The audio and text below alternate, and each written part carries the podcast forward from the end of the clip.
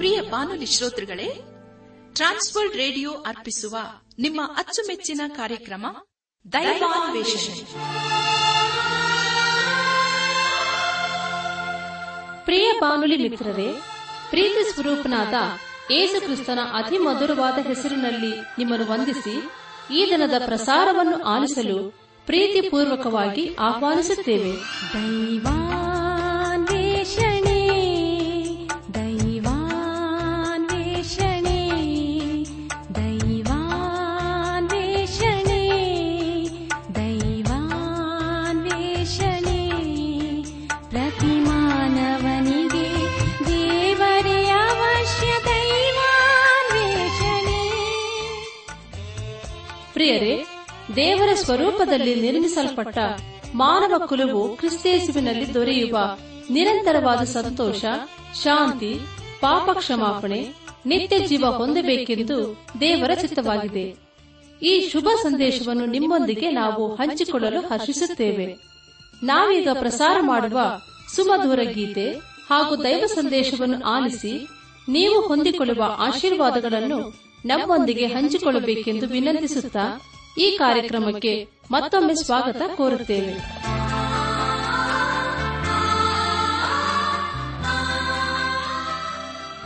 ಬನ್ನಿ ಪ್ರಿಯರೇ, ದೇವರು ನಮ್ಮ ಜೀವಿತದಲ್ಲಿ ಮಾಡಿದಂತಹ ಮಹೋಪಕಾರಗಳನ್ನು ನೆನಪು ಮಾಡಿಕೊಂಡು ನಮ್ಮ ಹೃದಯಾಂತರ ಆಳದಿಂದ ಆತನಿಗೆ ಕೊಂಡಾಟ ಸಲ್ಲಿಸುತ್ತಾ ದೀನತೆಯಿಂದ ಪ್ರಾರ್ಥನೆ ಮಾಡೋಣ.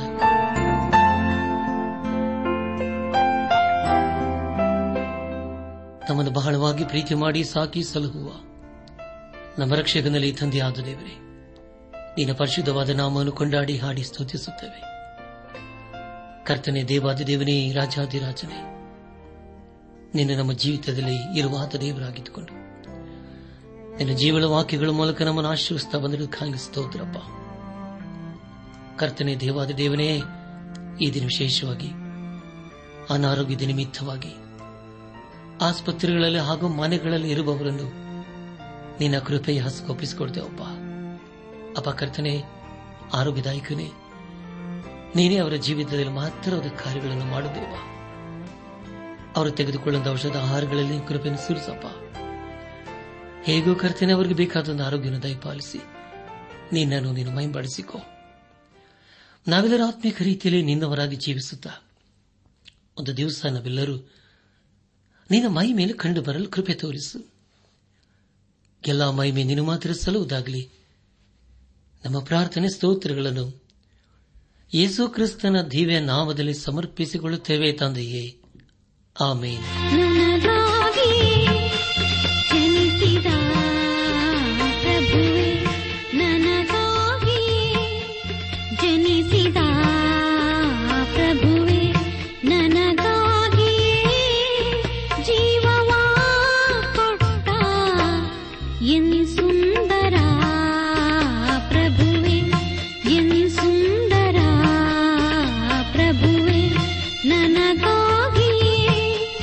Jenny's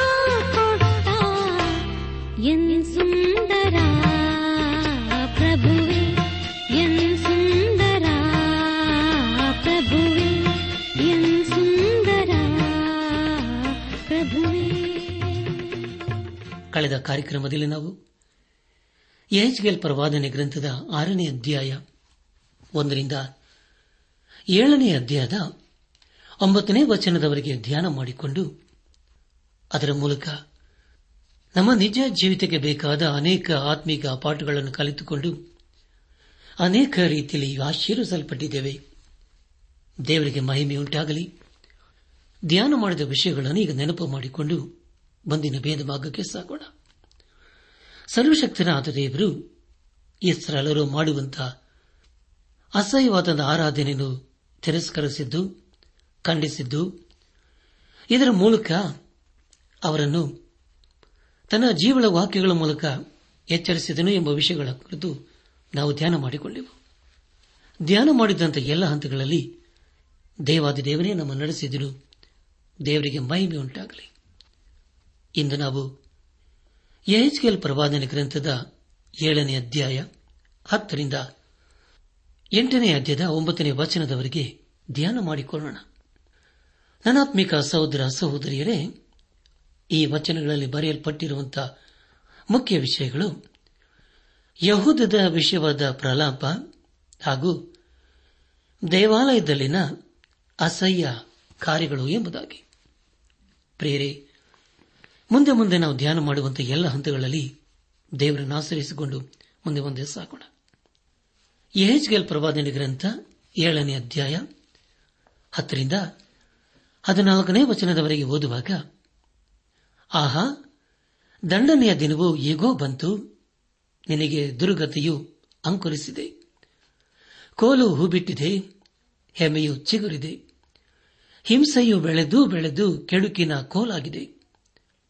ನಿನ್ನವರಲ್ಲಿ ಯಾರೂ ಉಳಿಯರು, ಆ ಜನ ಸಮೂಹದಲ್ಲಿಯೂ ಅವರ ಆಸ್ತಿಯಲ್ಲಿಯೂ ಶೇಷವೇನೂ ಇರದು, ಇವರಲ್ಲಿ ಯಾವ ಶ್ರೇಷ್ಠತೆಯೂ ನಿಲ್ಲದು. ಸಮಯ ಬಂತು, ದಿನ ಹತ್ತರಿಸಿತು. ಕೊಂಡುಕೊಳ್ಳುವವನು ಹರ್ಷಿಸದಿರಲಿ, ಮಾರುವವನು ದುಃಖಿಸದಿರಲಿ. ರೋಷಾಗ್ನೆಯು ಆ ಸಮೂಹದವರೆಲ್ಲರ ಮೇಲೆ ಹತ್ತಿದೆ. ಮಾರಿದವನು ಎಷ್ಟು ವರ್ಷ ಬದುಕಿದರೂ ಮಾರದ ಸತ್ತು ಅವನ ವಶಕ್ಕೆ ತಿರುಗಿ ಬಾರದು. ಉಂಟಾದ ದಿವ್ಯ ದರ್ಶನವು ಸಮೂಹದವರಿಗೆಲ್ಲಾ ಸಂಭವಿಸಿದೆ. ಯಾರು ಹಿಂದೆರಗರು, ಯಾರು ತಮ್ಮ ಅಧರ್ಮದಿಂದ ತಮ್ಮ ಜೀವಿತವನ್ನು ಉಳಿಸಿಕೊಳ್ಳರು. ಅವರು ಕೊಂಬೂದಿ ಸರ್ವ ನಾಶನ ಮಾಡಿದರೂ ಯಾರು ಯುದ್ಧಕ್ಕೆ ಹೊರಡರು. ನನ್ನ ರೋಷಾಗ್ನೆಯು ಆ ಸಮೂಹದವರೆಲ್ಲರ ಮೇಲೆ ಹತ್ತಿದೆ ಎಂಬುದಾಗಿ. ಪ್ರಿಯ ದೇವಜನರೇ, ಈಗ ಇಸ್ರಾಯೇಲರು ಸತ್ಯಕ್ಕಾಗಿ ನಿಲ್ಲದೆ ಆ ಧರ್ಮವನ್ನು ಹೆಚ್ಚಾಗಿ ಪ್ರೀತಿ ಮಾಡುತ್ತಿದ್ದಾರೆ. ಪ್ರಿಯ ದೇವಜನರೇ, ಇದು ದೇವರಿಗೆ ತಿರುಗಿ ಬೀಳುವ ಸಮಯವೇ ಹೊರತು ಸಮಾಧಾನದ ಸಮಯವಲ್ಲ.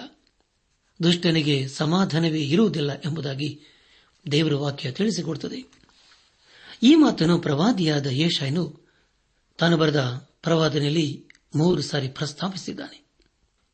ಯೆಹೆಜ್ಕೇಲ್ ಪ್ರವಾದನೆ ಗ್ರಂಥ ಏಳನೇ ಅಧ್ಯಾಯ ಹತ್ತೊಂಬತ್ತನೇ ವಚನವನ್ನು ಓದುವಾಗ, ಅವರು ತಮ್ಮ ಬೆಳ್ಳಿಯನ್ನು ಬೀದಿಗಳಲ್ಲಿ ಬಿಸಾಡುವರು, ಅವರ ಬಂಗಾರವು ಅಶುದ್ಧ ಪದಾರ್ಥದಂತಿರುವುದು.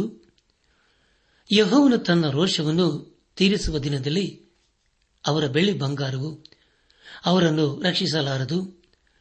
ಅವರ ಇಷ್ಟಾರ್ಥ ನೆರವೇರದು, ಅವರ ಹೊಟ್ಟೆ ತುಂಬದು, ಏಕೆಂದರೆ ಅವರ ಆಸ್ತಿಯು ಅವರಿಗೆ ಪಾಪಕಾರಿಯಾಗಿ ವಿಘ್ನವಾಗಿತ್ತು ಎಂಬುದಾಗಿ. ನನ್ನಾತ್ಮಿಕ ಸಹೋದರ ಸಹೋದರಿಯರೇ, ಅನೇಕರು ಅಂದುಕೊಳ್ಳುವುದೇನೆಂದರೆ ನಮ್ಮ ಎಲ್ಲಾ ಸಮಸ್ಯೆಗಳಿಗೆ ಹಣವೇ ಉತ್ತರ ಎಂಬುದಾಗಿ. ಅನೇಕರು ಸಮಾಧಾನಕ್ಕಾಗಿ ಕೋಟಿ ಕೋಣಿ ಹಣವನ್ನು ವ್ಯಯ ಮಾಡುತ್ತಾರೆ. ನಮ್ಮಲ್ಲಿ ಹಣ ಐಶ್ವರ್ಯ ಇರಬಾರದು ಎಂಬುದಾಗಿ ದೇವರ ವಾಕ್ಯ ಹೇಳುವುದಿಲ್ಲ. ಆದರೆ ದೇವರ ವಾಕ್ಯದ ಉದ್ದೇಶವೇನೆಂದರೆ ನಮ್ಮ ಹಣವು ನಮ್ಮ ಎಲ್ಲಾ ಪ್ರಶ್ನೆಗಳಿಗೆ ಉತ್ತರಿಸುವುದಿಲ್ಲ ಎಂಬುದಾಗಿ. ಇಲ್ಲಿ ದೇವರ ವಾಕ್ಯವು ಇಸ್ರಾಯೇಲರನ್ನು ಎಚ್ಚರಿಸುತ್ತಿದೆ.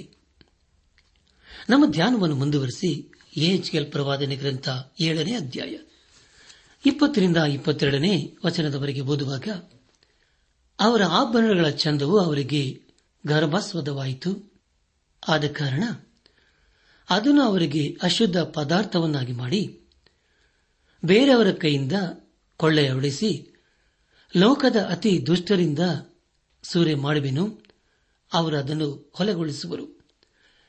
ನಾನು ಅವರ ಕಡೆಯಿಂದ ನನ್ನ ಮುಖವನ್ನು ಓರೆ ಮಾಡಲು ನನ್ನ ಇಷ್ಟ ಮಂದಿರವನ್ನು ಹೊಲೆಗೆಡಿಸುವರು, ಕಳ್ಳರು ಅದರಲ್ಲಿ ನುಗ್ಗಿ ಅದನ್ನು ಹೊಲಸು ಮಾಡುವರು ಎಂಬುದಾಗಿ. ನನ್ನ ಆತ್ಮಿಕ ಸಹೋದರ ಸಹೋದರಿಯರೇ, ಇದು ದೇವರ ನ್ಯಾಯ ತೀರ್ಪಿನ ವರ್ಣನೆಯಾಗಿದೆ. ಇನ್ನು ವಿವರವಾಗಿ ನಾವು ಹೊಸ ಒಡಂಬಡಿಕೆಯಲ್ಲಿ ಪ್ರಕಟಣೆ ಪುಸ್ತಕ ಹದಿನೆಂಟು ಹಾಗೂ ಹತ್ತೊಂಬತ್ತನೇ ಅಧ್ಯಾಯಗಳಲ್ಲಿ ಬಾಬೇಲು ತನ್ನ ಹಣವನ್ನು ಸಂಪತ್ತನ್ನು ನಂಬಿ ಹೇಗೆ ನಾಶವಾಯಿತು ಎಂಬುದಾಗಿ ತಿಳಿದುಕೊಳ್ಳುತ್ತೇವೆ. ದಯಮಾಡಿ ಸಮಯ ಮಾಡಿಕೊಂಡು ಪ್ರಕಟಣೆ ಪುಸ್ತಕದ ಹದಿನೆಂಟು ಹಾಗೂ ಹತ್ತೊಂಬತ್ತನೇ ಅಧ್ಯಾಯಗಳನ್ನು ಓದಿಕೊಳ್ಳಬೇಕೆಂಬುದಾಗಿ ನಿಮ್ಮನ್ನು ನಾನು ಪ್ರೀತಿಯಿಂದ ಕೇಳಿಕೊಳ್ಳುತ್ತೇನೆ. ಪ್ರಿಯ ದೇವ್ ಜನರು, ಇಂದು ಕೂಡ ಅನೇಕರು ತಮ್ಮಲ್ಲಿರುವ ಸಿರಿ ಸಂಪತ್ತಿನ ಕುರಿತು ಹೆಚ್ಚಳ ಪಡುತ್ತಾರೆ. ಆದರೆ ಹಣವು ನಮ್ಮ ಎಲ್ಲಾ ಪ್ರಶ್ನೆಗಳಿಗೆ ಉತ್ತರವಲ್ಲ, ಹಾಗೂ ಹಣವು ನಮ್ಮನ್ನು ಪಾಪದಿಂದ ಬಿಡಿಸುವುದೂ ಇಲ್ಲ.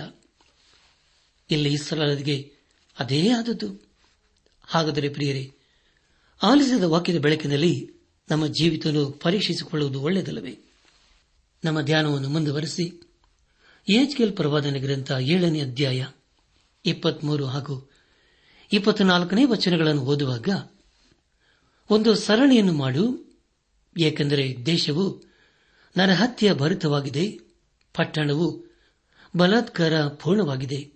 ಹೀಗಿರಲು ನಾನು ಅತಿ ದುಷ್ಟ ಜನಾಂಗಗಳನ್ನು ಬರಮಾಡುವೆನು, ಅವು ನನ್ನ ಜನರ ಮನೆಗಳನ್ನು ನಾಶ ಮಾಡಿಕೊಳ್ಳುವು. ನಾನು ಬಲಿಷ್ಠರ ಸೊಕ್ಕನ್ನು ಅಡಗಿಸುವೆನು, ಅವರ ಪವಿತ್ರ ಸ್ಥಾನಗಳನ್ನು ಹೊಲೆಗೆಳೆಯುವು ಎಂಬುದಾಗಿ. ಪ್ರಿಯ ದೇವಜನರೇ, ಇಸ್ರಾಯೇಲರ ನಗರಗಳು ಅಪರಾಧದಿಂದಲೂ ದುಷ್ಕೃತ್ಯಗಳಿಂದಲೂ ತುಂಬಿಕೊಂಡಿವೆ. ಆದ್ದರಿಂದ ಇಲ್ಲಿ ದೇವರು ಹೇಳುವುದೇನೆಂದರೆ, ನಾನು ಅವರ ದುರ್ನಡತೆಗೆ ತಕ್ಕ ಪ್ರತೀಕಾರವನ್ನು ಮಾಡಿ ಅವರ ದುಷ್ಕೃತ್ಯಗಳಿಗೆ ಸರಿಯಾಗಿ ದಂಡನೆಯನ್ನು ವಿಧಿಸುವೆನು ಎಂಬುದಾಗಿ. ದೇವರು ತನ್ನ ಜನರನ್ನು ದಂಡಿಸುವುದಕ್ಕಾಗಿ ಬಾಬೇಲಿನವರನ್ನು ಉಪಯೋಗಿಸಿಕೊಂಡನು. ಅನೇಕರು ಯೆಹೆಜ್ಕೇಲ ಪ್ರವಾದನೆ ಗ್ರಂಥದ ಏಳನೇ ಅಧ್ಯಾಯವನ್ನು ಓದಲು ಇಷ್ಟಪಡುವುದಿಲ್ಲ, ಯಾಕೆಂದರೆ ಇದರಲ್ಲಿ ದೇವರ ನ್ಯಾಯತೀರ್ಪಿನ ಕುರಿತು ಪದೇ ಪದೇ ಓದುತ್ತೇವೆ. ಆದರೂ ಕೂಡ ಪ್ರಿಯರೇ, ಇದು ನಮ್ಮ ನಿಜ ಜೀವಿತಕ್ಕೆ ಎಚ್ಚರಿಕೆ ಮಾತಾಗಿದೆ. ಇಲ್ಲಿಗೆ ಯೆಹೆಜ್ಕೇಲ ಪ್ರವಾದನೆ ಗ್ರಂಥದ ಏಳನೇ ಅಧ್ಯಾಯವು ಮುಕ್ತಾಯವಾಯಿತು. ಇಲ್ಲಿವರೆಗೂ ದೇವಾದಿ ದೇವನೇ ನಮ್ಮ ನಡೆಸಿದನು. ದೇವರಿಗೆ ಮಹಿಮೆ ಉಂಟಾಗಲಿ. ಮುಂದೆ ನಾವು ಯೆಹೆಜ್ಕೇಲ್ ಪ್ರವಾದನೆ ಗ್ರಂಥದ ಎಂಟನೇ ಅಧ್ಯಾಯವನ್ನು ಧ್ಯಾನ ಮಾಡಿಕೊಳ್ಳೋಣ. ಈಗ ನಾವು ಈ ಪುಸ್ತಕದ ಅತಿ ಪ್ರಾಮುಖ್ಯವಾದಂತಹ ಎರಡನೇ ಭಾಗಕ್ಕೆ ಬಂದಿದ್ದೇವೆ. ಇದರಲ್ಲಿ ಯೆರೂಸಲೇಮು ಹಾಗೂ ಇಸ್ರಾಯೇಲರು ಸಂಪೂರ್ಣವಾಗಿ ನಾಶವಾಗಿ ಹೋಗುವುದರ ಕುರಿತಾಗಿಯೂ, ಹಾಗೂ ದೇವರ ಮಹಿಮೆಯು ಯೆರೂಸಲೇಮಿನ ದೇವಾಲಯವನ್ನು ಬಿಟ್ಟು ಹೋಗುವುದರ ಕುರಿತು ತಿಳಿದುಕೊಳ್ಳಲಿದ್ದೇವೆ. ಈ ಎಂಟನೇ ಅಧ್ಯಾಯದಲ್ಲಿ ಪ್ರವಾದಿಯಾದ ಯೆಹೆಜ್ಕೇಲನು ದೇವರ ಮಹಿಮೆಯ ದರ್ಶನವನ್ನು ಕಾಣುತ್ತಾನೆ. ಈಗ ಯೆಹೆಜ್ಕೇಲನು ದೇವರ ಮಹಿಮೆಯನ್ನು ಯೆರೂಸಲೇಮಿನ ದೇವಾಲಯದಲ್ಲಿ ಕಾಣುತ್ತಾನೆ. ಯೆಹೆಜ್ಕೇಲನ ಅನುಭವವು ಅಪೊಸ್ತಲನಾದ ಪೌಲನಂತೆಯೂ ಯೋಹಾನನಂತೆಯೂ ಇದೆ ಎಂಬುದಾಗಿ ಇದರ ಮೂಲಕ ನಾವು ತಿಳಿದುಕೊಳ್ಳುತ್ತೇವೆ. ಅಪೊಸ್ತಲನಾದ ಪೌಲನು ಕೊರಿಂಥ ಸಭೆಗೆ ಬರೆದಂತ ಎರಡನೇ ಪತ್ರಿಕೆ ಪ್ರಾರಂಭದ ಮೂರು ವಚನಗಳಲ್ಲಿ ಹೀಗೆ ಬರೆಯುತ್ತಾನೆ: ಹೊಗಳಿಕೊಳ್ಳುವುದು ವಿಹಿತವಲ್ಲದಿದ್ದರೂ ಅದು ನನಗೆ ಅವಶ್ಯವಾಗಿದೆ, ಆದುದರಿಂದ ಕರ್ತನು ನನಗೆ ದಯಪಾಲಿಸಿದ ದರ್ಶನಗಳನ್ನು ಕುರಿತು ತಿಳಿಯಪಡಿಸಿದ ರಹಸ್ಯಗಳನ್ನು ಕುರಿತು ಹೇಳುತ್ತೇನೆ. ಕ್ರಿಸ್ತನಲ್ಲಿದ್ದ ಒಬ್ಬ ಮನುಷ್ಯನನ್ನು ಬಲ್ಲೆನು, ಅವನು ಹದಿನಾಲ್ಕು ವರ್ಷಗಳ ಹಿಂದೆ ಮೂರನೇ ಆಕಾಶದ ಪರ್ಯಂತರಕ್ಕೂ ಒಯ್ಯಲ್ಪಟ್ಟನು. ಅವನು ದೇಹ ಸಹಿತನಾಗಿ ಒಯ್ಯಲ್ಪಟ್ಟನು, ದೇಹ ರೈತನಾಗಿ ಒಯ್ಯಲ್ಪಟ್ಟನು, ನಾನರಿಯೆ ದೇವರೇ ಬಲ್ಲನು. ಅಂಥ ಮನುಷ್ಯನು ಪರದೇಶಕ್ಕೆ ಒಯ್ಯಲ್ಪಟ್ಟು ಮನುಷ್ಯರು ನುಡಿಯಲು ಅಶಕ್ಯವಾದ ಹೇಳಬಾರದ ಮಾತುಗಳನ್ನು ಕೇಳಿದನೆಂದು ಬಲ್ಲೆನು. ಆ ಸಮಯದಲ್ಲಿ ಅವನು ದೇಹ ಸಹಿತನಾಗಿದ್ದನು, ದೇಹ ರೈತನಾಗಿದ್ದನು, ನಾನರಿಯೆ ದೇವರೇ ಬಲ್ಲನು ಎಂಬುದಾಗಿ. ನನ್ನಾತ್ಮಿಕ ಸಹೋದರ ಸಹೋದರಿಯರೇ, ಅದೇ ರೀತಿಯಲ್ಲಿ ಗ್ರಂಥಕರ್ತನಾದ ಯೋಹನನು ಪ್ರಕಟಣೆ ಪುಸ್ತಕ ಎರಡು ಹಾಗೂ ಮೂರನೇ ಅಧ್ಯಾಯಗಳಲ್ಲಿ ವಿಶ್ವಾಸಿಗಳ ಸಭೆಯ ಕುರಿತು ಪ್ರಸ್ತಾಪಿಸುತ್ತಾನೆ. ಆದರೆ ಅದೇ ಯೋಹನನು ನಾಲ್ಕನೇ ಅಧ್ಯಾಯದಲ್ಲಿ ಸಭೆಯನ್ನು ಯೇಸು ಕ್ರಿಸ್ತನ ಮದಲಗಿತ್ತಿ ಎಂಬುದಾಗಿ ವರ್ಣಿಸುತ್ತಾನೆ. ಮುಂದೆ ಯಹೆಜ್ಕೇಲನಿಗೆ ಏನಾಯಿತು ಎಂಬುದಾಗಿ ತಿಳಿಕೊಳ್ಳೋಣ. ಈಗ ಯಹೆಜ್ಕೇಲನು ಹಿರಿಯರೊಂದಿಗೆ ಕುಳಿತುಕೊಂಡಿದ್ದಾನೆ. ಯಹೆಜ್ಕೇಲ್ ಪ್ರವಾದನೆ ಗ್ರಂಥ ಎಂಟನೇ ಅಧ್ಯಾಯ ಮೊದಲನೇ ವಚನವನ್ನು ಓದುವಾಗ, ಯೆಹೋಯಾಕೀನನು ಸೆರೆಯಾದ ಆರನೆಯ ವರ್ಷದ ಆರನೆಯ ತಿಂಗಳಿನ ಐದನೆಯ ದಿನದಲ್ಲಿ ನಾನು ಯೆಹೂದದ ಹಿರಿಯರು ನನ್ನ ಮನೆಯೊಳಗೆ ಎದುರು ಬದುರಾಗಿ ಕೂತಿರಲು ಕರ್ತನಾದ ಯೆಹೋವನ ಹಸ್ತ ಸ್ಪರ್ಶದಿಂದ ನಾನು ಪರವಶನಾಗಿದ್ದೇನು ಎಂಬುದಾಗಿ. ಕರ್ತನ ಪ್ರಿಯರಾದವರೇ, ಈಗಾಗಲೇ ಯೆಹೆಜ್ಕೇಲನು ಹಿರಿಯರ ಮಧ್ಯೆ ಅಥವಾ ಒಂದು ವಿಶೇಷವಾದ ಜನರ ಮಧ್ಯದಲ್ಲಿ ಕುಳಿತಿದ್ದಾನೆ ಎಂಬುದಾಗಿ ತಿಳಿದುಕೊಂಡಿದ್ದೇವೆ. ಎಂಟನೇ ಅಧ್ಯಾಯ ಎರಡನೇ ವಚನವನ್ನು ಓದುವಾಗ, ಈಗೋ ನಾನು ನೋಡಲಾಗಿ ಬೆಂಕಿಯು ಉರಿಯುತ್ತದೋ ಎಂಬಂತೆ ನನಗೆ ತೇಜೋ ರೂಪವು ಕಾಣಿಸಿತು. ಸೊಂಟದ ಹಾಗೆ ತೋರುವ ಅದರ ಮಧ್ಯಭಾಗದಿಂದ ಕೆಳಗಡೆ ಬೆಂಕಿಯು ಉರಿಯುತ್ತಿತ್ತು. ಅದರ ಮಧ್ಯಭಾಗದಿಂದ ಮೇಲ್ಗಡೆ ಸುವರ್ಣವು ಥಳಥಳಿಸುತ್ತದೋ ಎಂಬಂತೆ ಅದ್ಭುತ ಕಾಂತಿಯು ಹೊಳೆಯಿತು ಎಂಬುದಾಗಿ. ನನ್ನ ಆತ್ಮೀಕ ಸಹೋದರ ಸಹೋದರಿಯರೇ, ಇದು ಯೆಹೆಜ್ಕೇಲನ ಪ್ರವಾದನೆ ಗ್ರಂಥದ ದರ್ಶನದಂತೆಯೇ ಇದೆಯಲ್ಲವೇ? ಈ ದರ್ಶನಗಳಿಗೂ ಪ್ರಕರಣ ಪುಸ್ತಕಕ್ಕೂ ಬಹು ಹತ್ತಿರದ ಸಂಬಂಧವಿದೆ. ಎಂಟನೇ ಅಧ್ಯಾಯ ಮೂರು ಹಾಗೂ ನಾಲ್ಕನೇ ವಚನಗಳನ್ನು ಓದುವಾಗ, ಆಗ ಆ ತೇಜೋ ರೂಪಿಯು ಮನುಷ್ಯ ಹಸ್ತದಂಥ ಹಸ್ತವನ್ನು ಚಾಚಿ ನನ್ನ ಚಂಡಿಕೆಯನ್ನು ಹಿಡಿಯಲು ದೇವರಾತ್ಮವು ನನ್ನದು ಎತ್ತಿಕೊಂಡು ಭೂಮ್ಯಾಕಾಶಗಳ ನಡುವೆ ಯರೂಸಲೇಮಿನವರೆಗೆ ಒಯ್ದು ಒಳಗಣ ಪ್ರಾಕಾರದ ಬಡಗಣ ಬಾಗಿಲ ಮುಂದೆ ದೇವರನ್ನು ರೋಷಗೊಳಿಸುವ ಸ್ಥಳದಲ್ಲಿ ನೆಲೆಸಿದ ಹಾಗೆ ದೇವರ ದರ್ಶನದಲ್ಲಿ ಕಂಡುಬಂತು. ಆಹಾ, ಇಸ್ರಾಯೇಲಿನ ದೇವರ ಮಹಿಮಾದ್ಭುತ ದರ್ಶನವು ಬಯಲು ಸೀಮೆಯಲ್ಲಿ ಆದಂತೆ ಇಲ್ಲಿಯೂ ನನಗಾಯಿತು ಎಂಬುದಾಗಿ. ನನ್ನ ಆತ್ಮಿಕ ಸಹೋದರ ಸಹೋದರಿಯರೇ, ಇಲ್ಲಿ ನಾವು ಹಸ್ತವನ್ನು ಚಾಚಿ ಎಂಬುದಾಗಿ ಓದಿಕೊಂಡಿದ್ದೇವೆ. ದೇವರಾತ್ಮ ಸ್ವರೂಪನು, ಈಗ ಅದೇ ದೇವರಾತ್ಮನು ಯೆಹೆಜ್ಕೇಲನನ್ನು ಪರವಶನಾಗುವಂತೆ ಮಾಡಿ ಯೆರೂಸಲೇಮನ್ನು ಕಾಣುವಂತೆ ಮಾಡುತ್ತಾನೆ. ಈ ಸಂಗತಿಯೇನು ಹೊಸದಲ್ಲ. ಭಕ್ತನಾದ ಎಲೆಯನ್ನು ಕೂಡ ಇದೇ ರೀತಿಯ ಅನುಭವವನ್ನು ಕಂಡನೆಂಬುದಾಗಿ ಹಳೆ ಒಡಂಬಡಿಕೆಯಲ್ಲಿ ಎರಡನೇ ಅರಸುಗಳು ಎರಡನೇ ಅಧ್ಯಾಯದಲ್ಲಿ ಓದುತ್ತವೆ.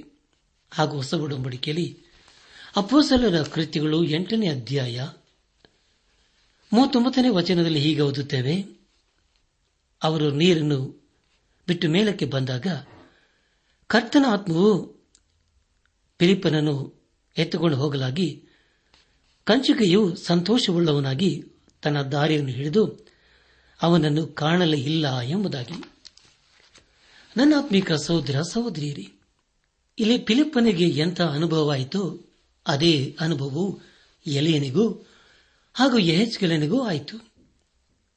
ಎಂಟನೇ ಅಧ್ಯಾಯ ಮೂರು ಹಾಗೂ ನಾಲ್ಕನೇ ವಚನಗಳಲ್ಲಿ ಹೀಗೆ ಓದಿಕೊಂಡಿದ್ದೇವೆ, ಅದನೆಂದರೆ ಹಾಗೆಯೇ ದೇವರ ಆತ್ಮವು ನನ್ನನ್ನು ಎತ್ತಿಕೊಂಡು ಭೂಮ್ಯಾಕಾಶಗಳ ನಡುವೆ ಯೆರೂಸಲೇಮಿನವರೆಗೆ ಒಯ್ದು ಒಳಗಣ ಪ್ರಾಕಾರದ ಬಡಗಣ ಬಾಗಿಲು ಮುಂದೆ ನಿಲ್ಲಿಸಿದ ಹಾಗೆ ದೇವದರ್ಶನದಲ್ಲಿ ಕಂಡುಬಂತು ಎಂಬುದಾಗಿ.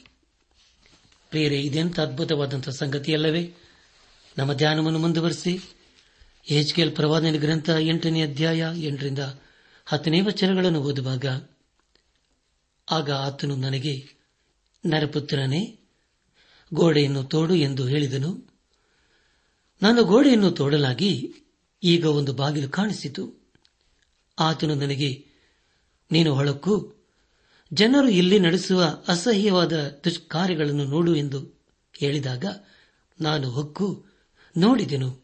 ಅಕಟ ಎಲ್ಲಾ ಜಾತಿಯ ಕ್ರಿಮಿಕೀಟಗಳು, ಅಸಹ್ಯ ಮೃಗಗಳು, ಇಸ್ರಾಯೇಲ್ ವಂಶದವರು ಸಕಲ ಗೋಡೆಗಳಲ್ಲಿ ಚಿತ್ರಿಸಲ್ಪಟ್ಟಿದ್ದವು ಎಂಬುದಾಗಿ.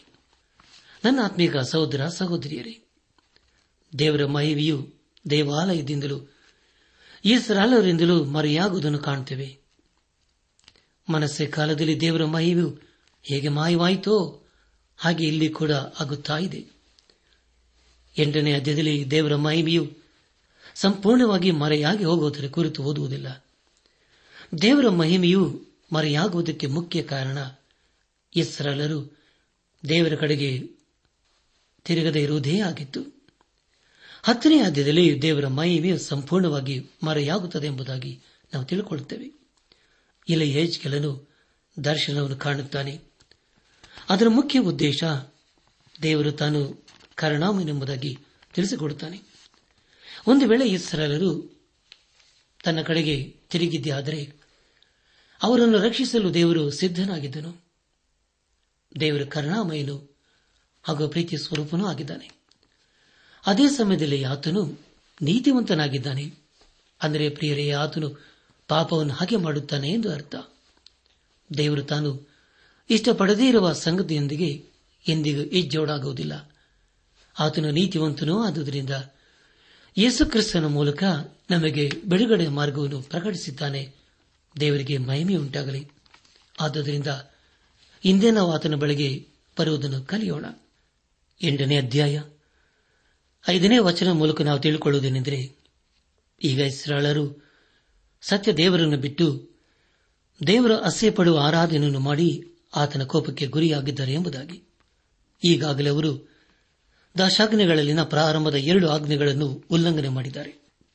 ಕೊನೆಯದಾಗಿ ಯೆಹೆಜ್ಕೇಲ್ ಪ್ರವಾದನೆ ಗ್ರಂಥ ಎಂಟನೇ ಅಧ್ಯಾಯ ಎರಡರಿಂದ ಹತ್ತನೇ ವಚನದವರೆಗೆ ಓದುವಾಗ, ಆಮೇಲೆ ಆತನು ನನ್ನನ್ನು ಪ್ರಾಕಾರದ ಬಾಗಿಲಿಗೆ ಬರಮಾಡಿದನು. ಈಗೋ ಆ ಗೋಡೆಯಲ್ಲಿ ಒಂದು ರಂಧ್ರವು ನನಗೆ ಕಾಣಿಸಿತು. ಆಗ ಆತನು ನನಗೆ, ನರಪುತ್ರನೇ, ಗೋಡೆಯನ್ನು ತೋಡು ಎಂದು ಹೇಳಿದನು. ನಾನು ಗೋಡೆಯನ್ನು ತೋಡಲಾಗಿ ಈಗ ಒಂದು ಬಾಗಿಲು ಕಾಣಿಸಿತು. ಆತನು ನನಗೆ, ನೀನು ಹೊಳಕ್ಕು, ಜನರು ಇಲ್ಲಿ ನಡೆಸುವ ಅಸಹ್ಯವಾದ ದುಷ್ಕಾರ್ಯಗಳನ್ನು ನೋಡು ಎಂದು ಹೇಳಿದಾಗ ನಾನು ಹೊಕ್ಕು ನೋಡಿದೆನು.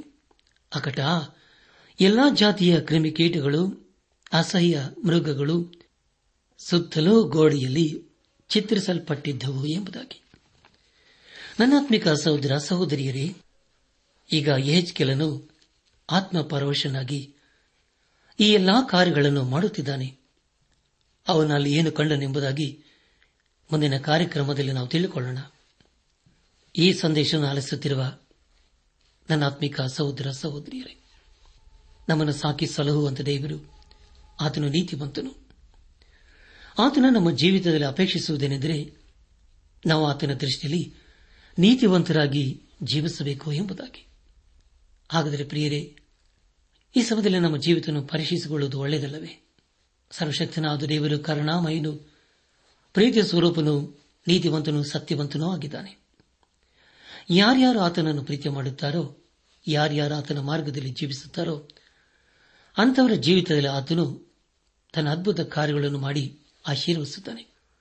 ನನ್ನ ಆತ್ಮಿಕ ಸಹೋದರ ಸಹೋದರಿಯರೇ, ಅದ್ಭುತ ಸ್ವರೂಪನು, ಆಲೋಚನಾ ಕರ್ತನು, ಪರಾಕ್ರಮಿಯಾದ ದೇವರು, ನಿತ್ಯನಾದ ತಂದೆ, ಸಮಾಧಾನದ ಪ್ರಭುವಾದ ಯೇಸು ಕ್ರಿಸ್ತನಿಗೆ ಇಂದೇ ನಮ್ಮ ಜೀವಿತವನ್ನು ಸಮರ್ಪಿಸಿಕೊಳ್ಳೋಣ. ಆತನು ಸುಮಾರು ಎರಡು ಸಾವಿರ ವರ್ಷ ತಗ್ಗಿನಲ್ಲಿ ಈ ಲೋಕಕ್ಕೆ ಮಾನವನಾಗಿ ಬಂದು ನಮ್ಮನ್ನು ಶಾಪದಿಂದಲೂ ಪಾಪದಿಂದಲೂ ಬಿಡಿಸಿದನು. ಅದೇ ದೇವರು ಮತ್ತೆ ಬರಲಿದ್ದಾನೆ. ಈ ಸಾರಿ ಆತನು ನ್ಯಾಯ ತೀರಿಸಲು ಬರಲಿದ್ದಾನೆ.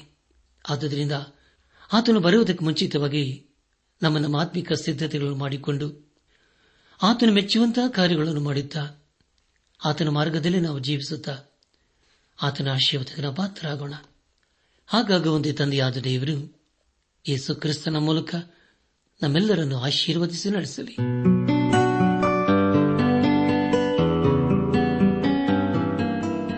ಪ್ರಿಯರೇ, ನಿಮಗೆ ಪ್ರಾರ್ಥನೆಯ ಅವಶ್ಯಕತೆ ಇದ್ದರೆ, ನಿಮ್ಮಲ್ಲಿ ಏನಾದರೂ ಸಂದೇಹ ಅಥವಾ ಸಲಹೆಗಳಿದ್ದರೆ ದಯಮಾಡಿ ದೂರವಾಣಿಯ ಕರೆ ಮೂಲಕ ನಮಗೆ ತಿಳಿಸಿರಿ.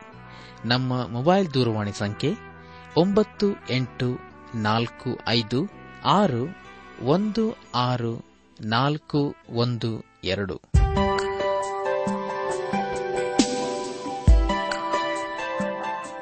ನನ್ನ ಆತ್ಮೀಕ ಸಹೋದರ ಸಹೋದರಿಯರೇ, ಇಂದು ದೇವರು ನಮಗೆ ಕೊಡುವ ವಾಗ್ದಾನ, ಜ್ಞಾನವಂತರು ಸನ್ಮಾನಕ್ಕೆ ಬಾಧ್ಯರಾಗುವರು. ಜ್ಞಾನೋಕ್ತಿ ಮೂರು ಮೂವತ್ತೈದು.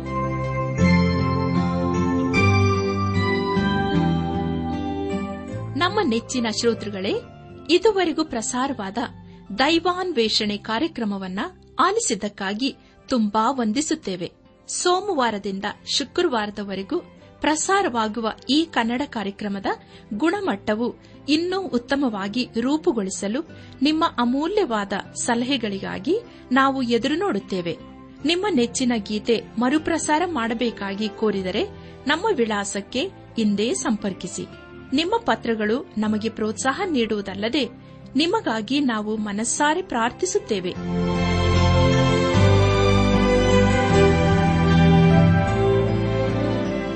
ನಮ್ಮ ವಿಳಾಸ ದೈವಾನ್ ವೇಷಣೆ, ಟ್ರಾನ್ಸ್ ವರ್ಲ್ಡ್ ರೇಡಿಯೋ ಇಂಡಿಯಾ, ಟಪಾಲು ಸಂಖ್ಯೆ ನಾಲ್ಕು ಮೂರು ಎರಡು ಸೊನ್ನೆ, ಬೆಂಗಳೂರು ಐದು ಆರು ಸೊನ್ನೆ ಸೊನ್ನೆ ನಾಲ್ಕು ಮೂರು.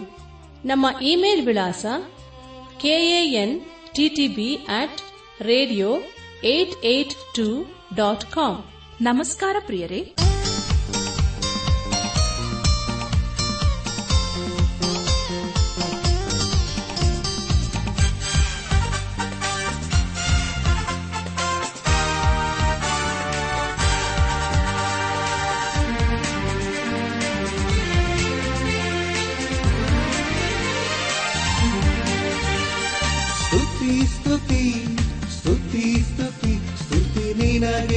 ಆರಾಧನೆ ಸ್ತುತಿ ಸ್ತುತಿ ಸ್ತುತಿ ಸ್ತುತಿ ಅತಿ ಬೇಗನೆ ಬರುವಾತನೇ.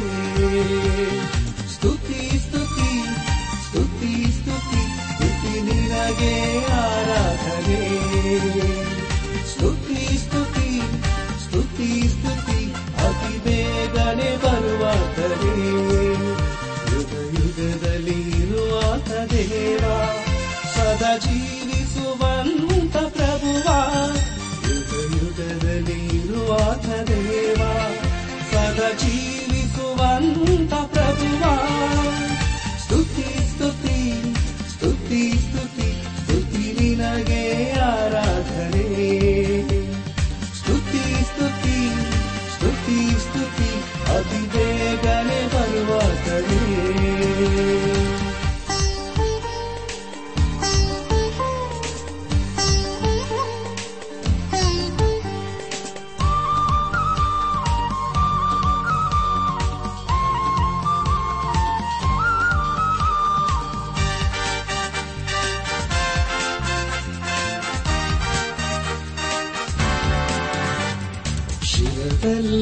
ನಿನ್ನ ಕೂದಲು ನಿರ್ಮಲವಾದ ಹಿಮದಂತೆ, ನಿನ್ನ ಮುಖವು ಅತಿ ಸುಂದರವು ಪ್ರಕಾಶಿಸುವ ಸೂರ್ಯನಂತೆ.